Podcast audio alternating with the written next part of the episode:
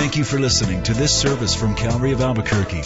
It's our hope that this message will help you grow in grace and in the knowledge of our Lord and Savior, Jesus Christ.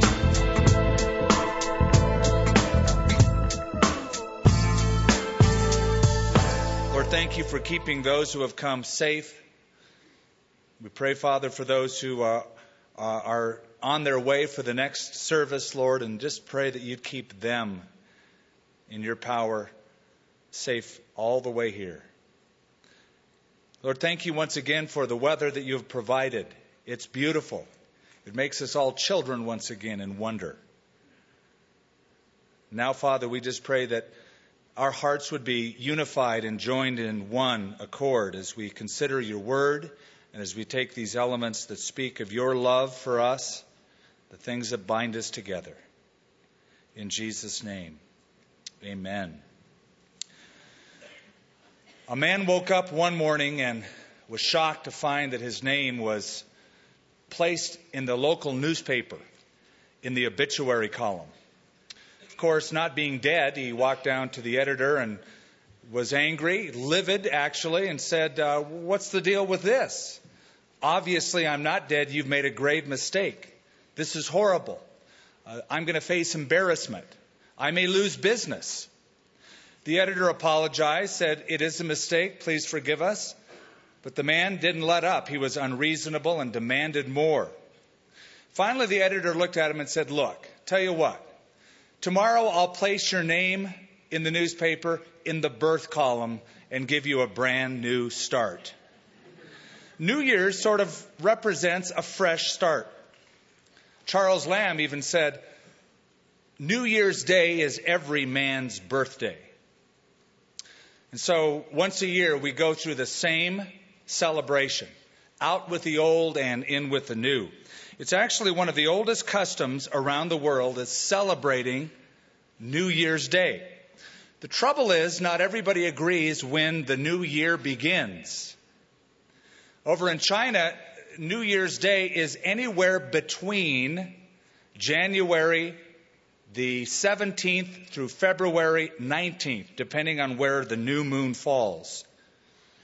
According to the Jewish calendar, it's not even 2006 going into 2007. The year is 5767 because they date it from the time of creation. And the new year is the first of the Hebrew month Tishri, which is around September, October. If you and I were living in the Middle Ages, we would celebrate the new year on March the 25th until the Gregorian calendar was accepted, and then the date became January the 1st. So, all sorts of ideas when it is, we celebrate it January the 1st. And the way people celebrate it are different. Over in Europe, they'll celebrate it with fireworks. Out in Pasadena, California, they'll have the Rose Parade, followed by the Rose Bowl, the famous football game. In New York City, at Times Square, they put down every year this huge 1,070 pound, six foot in diameter Waterford crystal that starts at 11:59 and takes one minute to make its descent toward the bottom, supposedly at exactly 12 o'clock at midnight, the beginning of 2007 that thing hits the bottom. Actually, though, the marking of time is artificial. That is, time really doesn't pause. There's no moment of silence from one day to the next, or one year to the next, or one month to the next. It just marches on continually without stop. And though we have observed seasons and moons and sunrises, etc., and we mark time, the marking of time is rather arbitrary. And yet, here we are. The end of what we call a year, the beginning of what we're about to call 2007. And we have marked it out and we have said, you have a year. You have 8,766 hours to play with, to work with, that we will call the new year. I guess we love the idea of New Year for the same reason we love Sundays or Four Seasons, because it represents a brand new start. There's a seed of hope that things are going to be different, that we can make changes from one year to the next. In Joshua chapter 3, where I've had you turn this morning, Israel is on the threshold of a new experience, one that has been on their minds, it has been the subject of their conversation for 40 years. They're about to enter a brand new land that God had promised. They've been out in the desert for 40 years under the leadership of Moses, and now under the leadership of Joshua, they cross the Jordan River, or they're about to, and enter into the new land. They don't exactly know what to expect. And it's sort of like us. We're on the threshold not of a new land, but of that new demarcation of time called the new year. So what can we expect? Well, you can expect some of the same experiences that Israel was expecting as they were on the brink, on the edge of that promised land. The first thing you and I can expect in the upcoming year is some uncertainties. Some uncertainties. Would you look with me at chapter 3 of Joshua, the first four verses? Here's the story. Then Joshua rose early in the morning and they set out from the acacia grove and came to the Jordan, he and all the children of Israel, and lodged there before they crossed over. So it was after three days that the officers went through the camp. And they commanded the people, saying, When you see the ark of the covenant of the Lord your God, and the priests, the Levites, bearing it, then you shall set out from your place and go after it. Yet there shall be a space between you and it about 2,000 cubits. So 3,000 feet or 1,000 yards by measure. Do not come near it that you may know the way by which you must go, for you have not passed this way before. I like the Living Bible's rendering of the last part of verse 4. It reads, You have never before been where we are going now. Up until this moment, Israel for 40 years has marched through the desert in a pretty predictable pattern. It was pretty easy, actually. During the day, they followed a cloud. At night, they followed a pillar of fire. That's gone. All that they knew in terms of, of being led is over. They're about to cross into a new land, a new experience. The cloud and the pillar of fire is gone and those predictable years of wandering in the desert are over. And so, no doubt, certain questions filled their minds. Like, well, what's this new land going to be like? Where are we going to settle? What are the people going to be like? Is there good shopping in the new land? You know, all the important questions that people have in a new experience. And here we are at the brink of a new year with some questions. We've never been this way before either we haven't gone where we're about to go as well. And so we have questions. What's the interest rate going to be like in the new year? How is my family going to do in the new year? What's going to happen internationally in the Middle East post Saddam? What's going to happen in the short run and in, in the long run? Well, because of those kinds of questions, because of the uncertainty of the future, and people's desire to know the future.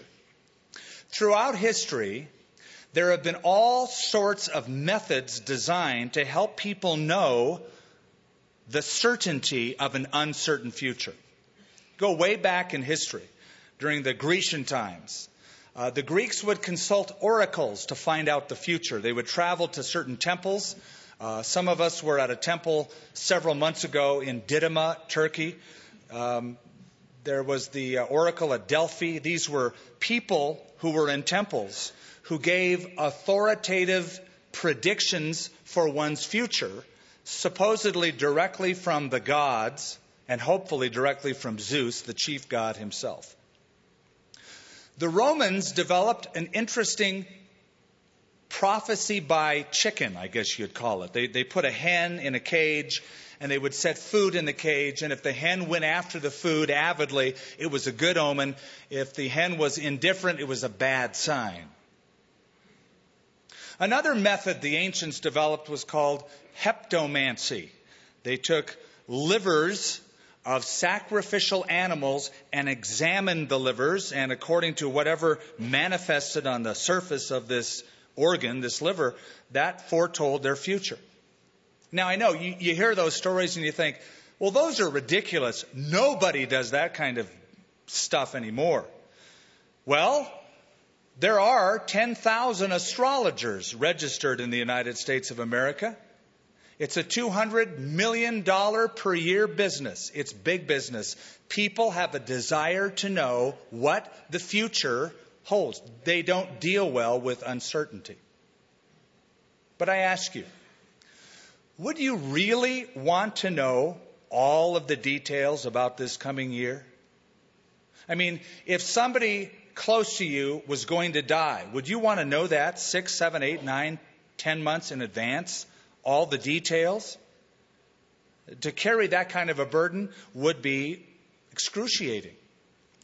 In Ecclesiastes chapter 7 verse 14, Solomon writes, When times are good, be happy. When times are bad, consider. God has made one as well as the other. Therefore, a man cannot discover anything about his future. In other words, God wisely withholds all of the details and the information of your future so as not to overwhelm you in your future. So, as you look ahead, as I look ahead, there are some uncertainties. One thing we do know about the future is we don't have to be a pessimist about it.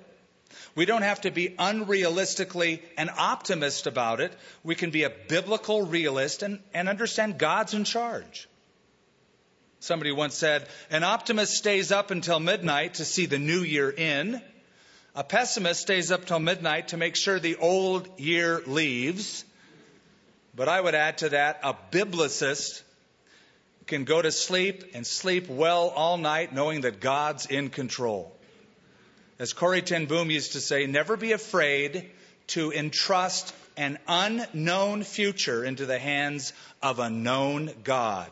You know God. You know the kind of Lord He is, the kind of master you serve. Whatever is uncertain about your future, that's okay. Place it in His hands. You know the character of the God you serve. So you can expect some uncertainties. Number two, you and I, like Israel, can expect some difficulties. We've already noted one of them in our text for the nation of Israel. That was the Jordan River. They came to the border of the land. They couldn't cross it because there was an uncrossable chasm of water. There was no bridge across it, no roadway. There was water, and so they stopped. They couldn't cross it. Now, during most of the year, the Jordan River isn't a big deal to cross. You know, if you came to the edge of the Rio Grande River, if you were an army of people, you wouldn't say, well, we can't go any further. This is just too uncrossable. You can wade across that river. Many have. The Jordan River isn't a big deal. It's only about 100 feet wide, but down in our text, in verse 15, there's an interesting remark. It says it's flood season during that time, the time they wanted to cross. And at flood season, which was early spring, March or April in that part of the land, it was the, the uh, month of Nisan, the time of the barley harvest, the Jordan River can be up to a mile wide and quite rapid. So they faced an impassable situation. It was a difficulty. Just getting into the land was tough. And I predict that in this coming year, you're going to face some, what looks like an uncrossable, impassable, impossible situation. A Jordan River, if you will. Some will have internal Jordan rivers. That is, you have some uh, character, some flaw in your own nature, some uh, bent or propensity that you are dealing with still that gets in the way. It seems impossible to conquer. Others of you will face an external kind of a Jordan. Maybe a disease, a physical ailment, or problems with a loved one, or a marital situation, or a disability, or a debt. And every time you look at that situation, that river you get depressed. You think, oh no, this is impossible, impassable, uncrossable. It's a difficulty. If you look down in verse 10 with me for just a moment, there are some more difficulties they were to face. There's a whole list of formidable enemies that live in the very land they're about to occupy. Now keep in mind, this is called the promised land. Listen to the promised land and who's in it. There are Canaanites in verse 10, and Hittites, and Hivites, and Perizzites, and Girgashites, and Termites. Oh, they're not there. And Amorites, and Jebusites.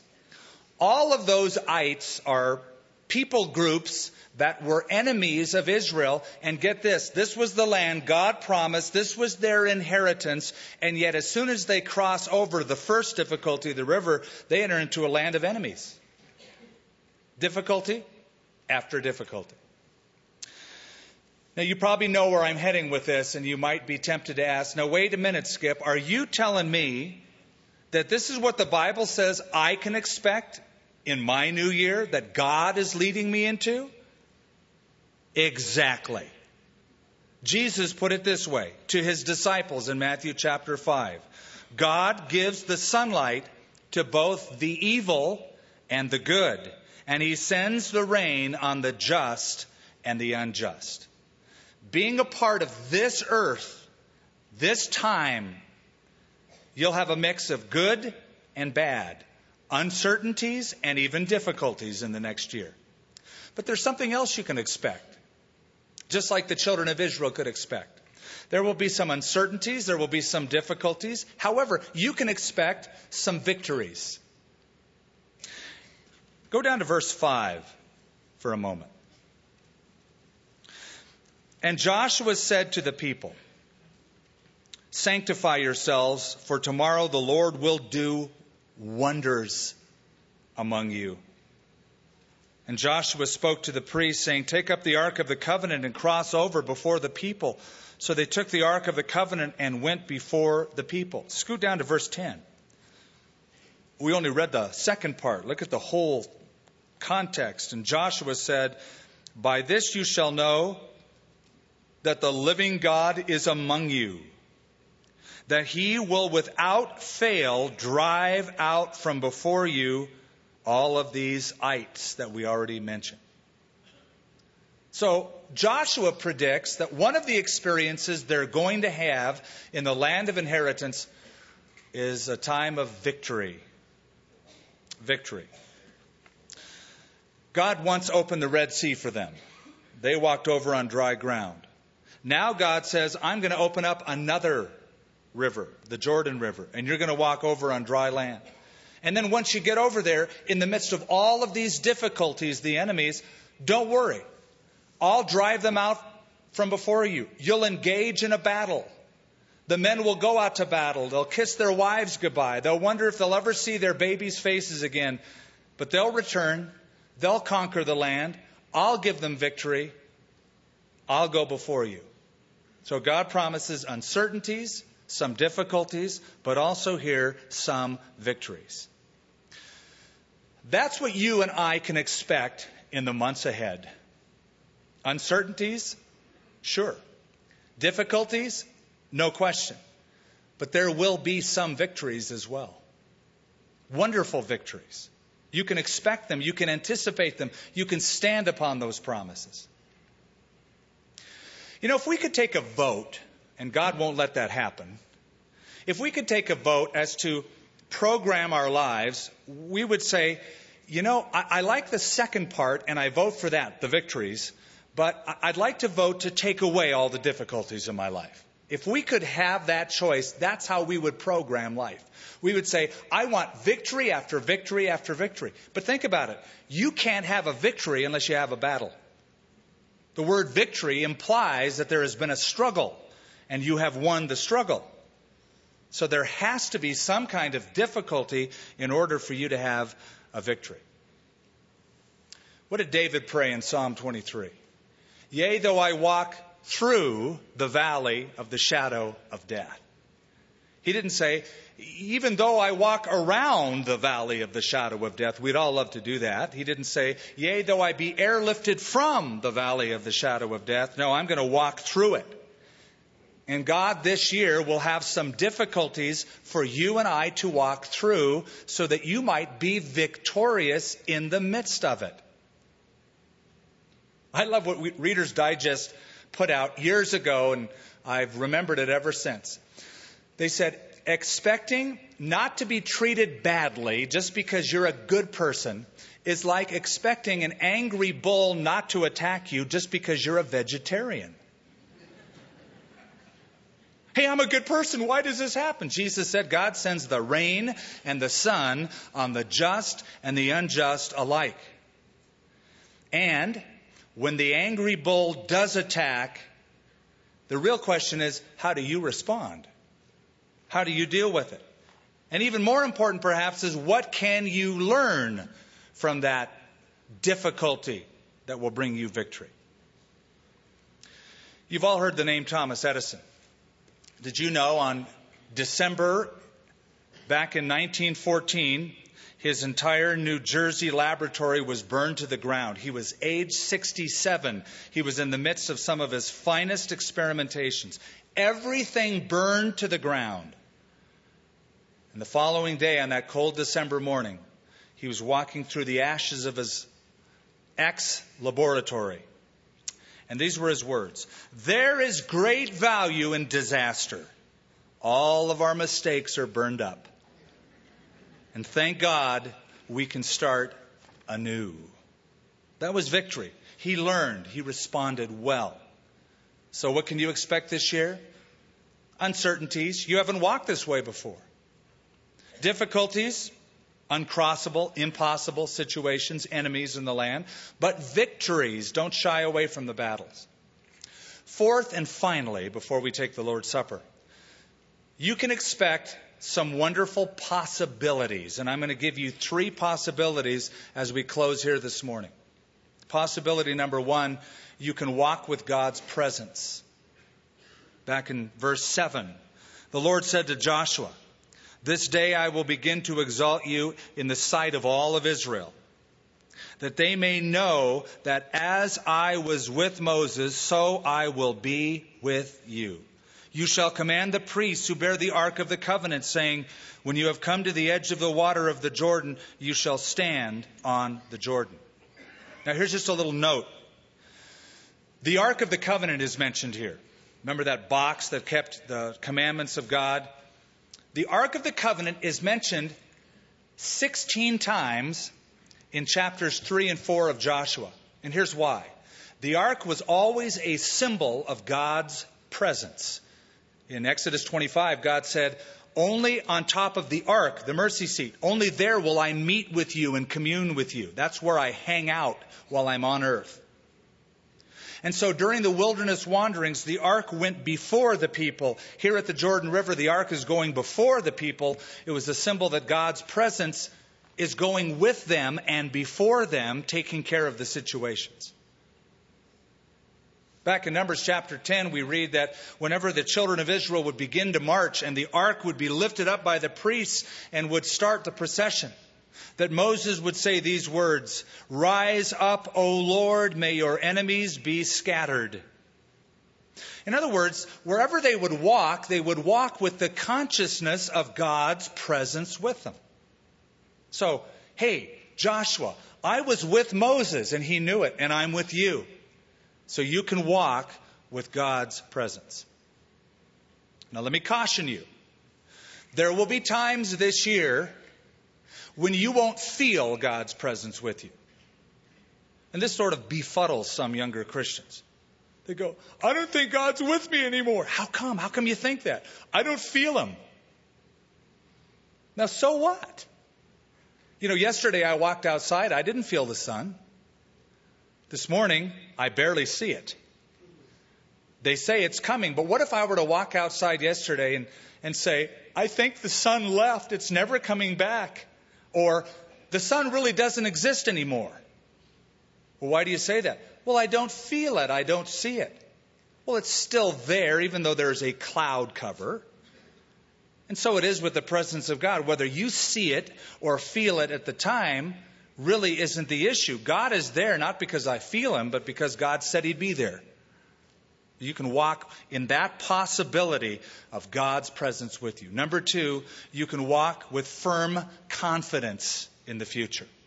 You can walk with firm confidence. Verse 13. It shall come to pass, as soon as the soles of the feet of the priests who bear the ark of the Lord of all the earth shall rest in the waters of the Jordan, that the waters of the Jordan shall be cut off the waters that come down from upstream, they shall stand as a heap. And down in verse 17, they did that and the water stopped. It's as soon as the feet were in the water, they got their feet wet, you might say, that the water stopped. So, here's my question How far did the priests have to get into the water before the waters opened up? Now, could it be that when it just touched their toes, the water subsided? Did they have to go down to their ankles? Did the water get up to their knees? And they're thinking as they're carrying the ark, I hope this happens really soon. Because I look like a fool walking into the water with this big box.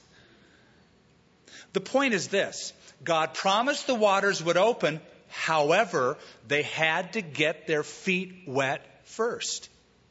It wasn't like the Red Sea, where God opened it up first, provided dry ground, and then they walked through. No, they had to demonstrate their trust in God by walking in the wet water, the muddy ground, and then, once they did that, the water stopped and the ground became firm under their feet. So, the possibility for you and I in this coming year that you can walk with firm confidence even though you'll have certain situations like this. You'll say, oh, This is impossible. This is impossible. Could it be that you're facing an incredible opportunity that's just cleverly disguised as an impossibility? And God is saying, Get your feet wet. I've given you a promise. Stand on it, and there'll be firm ground. But you get out there first. Here's the perspective I want you to live with in this coming year. Consider who it is giving you the order. You see, these Israelites could have said, This is impossible. We're going to get into the water, it's still going to be wet.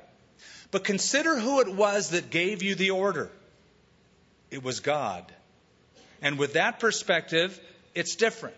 So when God says to you concerning your marriage or concerning your debt problem or concerning whatever issue you face, if he gives you biblical orders to walk in obedience, and he'll be just saying, Go for it. Get your feet wet and watch what I'll do as you take the first step to obey me. The third possibility, we'll close with this, and then I'll ask the guys forward to serve you communion, is that you can walk in thankfulness in this coming year. We won't read it, but in chapter 4, it says that those who crossed the Jordan River, the leaders had to bring with them a stone out of the midst of the river, out of the bottom. And they carried the stone over to the other side and they piled it up. And that little pile of stones would be a memorial to their children and children's children if they were ever down in the region and they'd say, Grandpa, what's that pile of stones? They would pause and give thanks to God because He brought them over an impossible situation. He brought them through. So, you and I this year have some possibilities. We can walk with God's presence. We can walk with firm confidence on His promises. Go for it. Get your feet wet. But be careful. At the end of every one of those experiences God brings you through, and especially at the end of the year, like we're doing today, that there's a memorial of thanksgiving. So much to be thankful for, if you think about it. I'm going to challenge you to live your life in the coming year like looking for particles of metal in a handful of sand. If you were to take a handful of sand and you were to, with your fingers, run your fingers through it to find pieces of metal, you wouldn't find very many. But if you took a magnet and skimmed it over the surface of the dirt, all those invisible particles of metal get stuck on the magnet. An unthankful heart are like fingers that go through the sand. You don't find many of God's mercies. A thankful heart goes through the day, the weeks, the months like that magnet and can see so much of God's goodness in bringing them through. And the rendering is, Thank you, Lord, for what you've done. As I pray, I'm going to ask the men of the communion board to come forward, and we'll pass out the elements and we'll take the Lord's Supper together this morning. Lord, as we think back on the past, we think ahead to the future, so much of what happened during our year we did not expect. We certainly would not have prescribed it. We certainly would have opted for being airlifted from the valley of the shadow of death. But it's your design to keep an uncertainty about our future and then to mingle our future with difficulty as well as victory. But in the midst of all of it, every battle,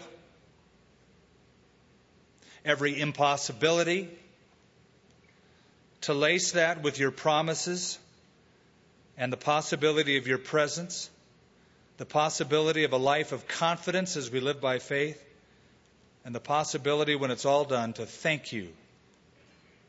And so we offer this communion, Lord, as a memorial, thanking you for your death on the cross and all of the blessings that issue forth as a result.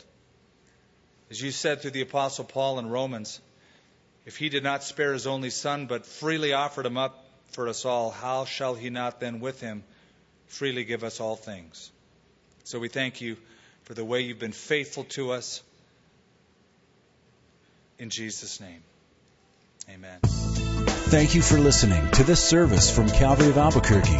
If you would like more information about what you've heard in this message or about Calvary of Albuquerque, please visit our website at www.calvaryabq.org. If you have made a decision to follow Christ or would like someone to pray for you, please leave a message with our Prayer Watch line at 505 344 3658. Thank you and God bless.